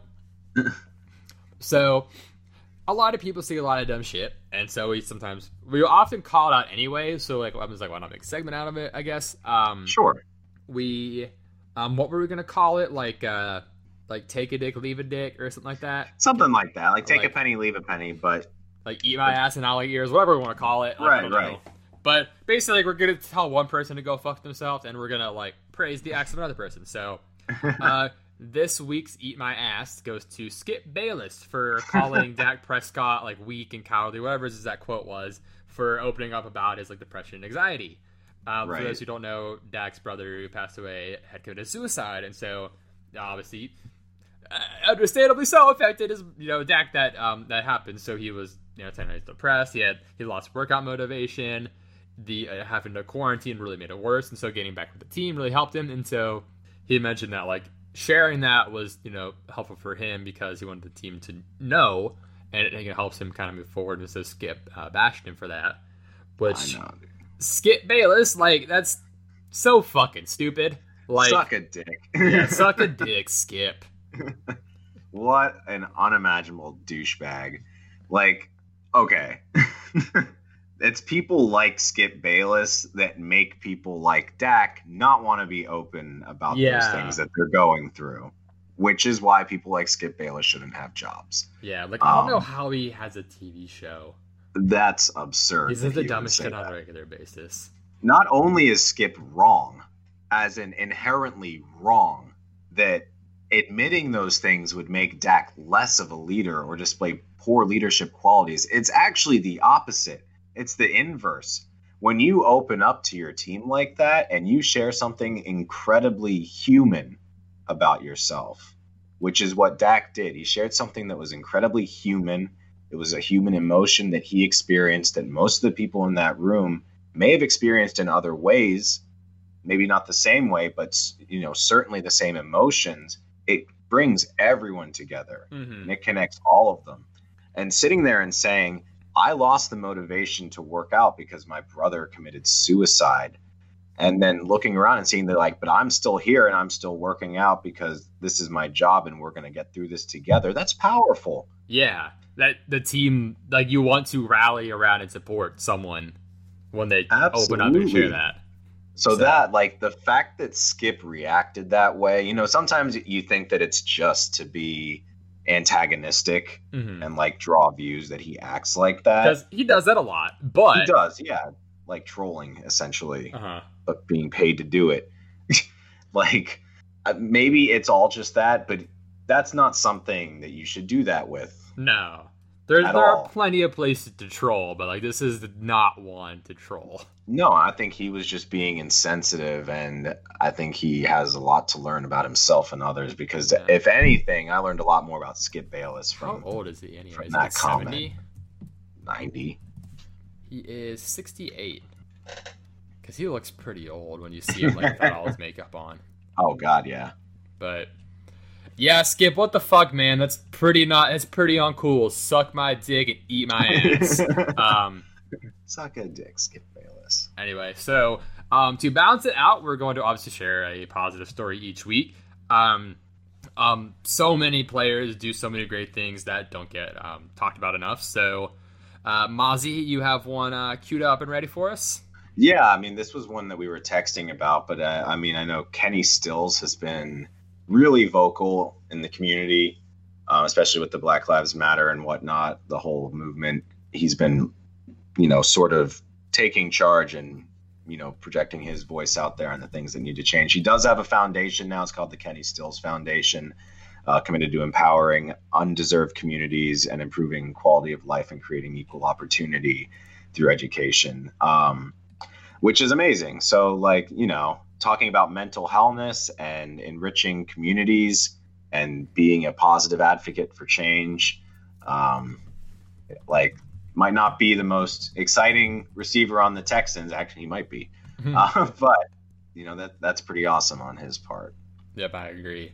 Um, and his uh, former teammate Hopkins, one of the big things that everyone's people saw about Hopkins. I remember like he did the thing like each year where he'd take like 50 kids to like go Christmas shopping to the guy like like Walmart every year. Oh yeah, yeah. I remember that. That dude, that would be so awesome. Could you imagine how much like you would make someone's year? if you did yeah, that? that would make that yeah. You just like light up the lives of so many people.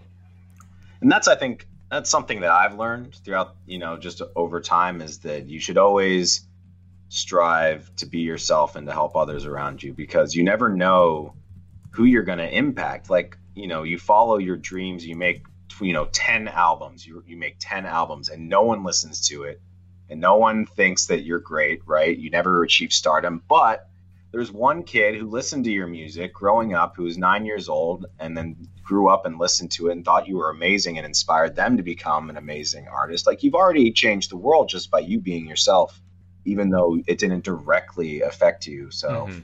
it's little things like that that i think we take for granted take for granted uh, take for granted but you know you, it's the little things you never know who you're going to impact Mhm. by And just then- being you exactly. That was that was beautiful, Mozzie.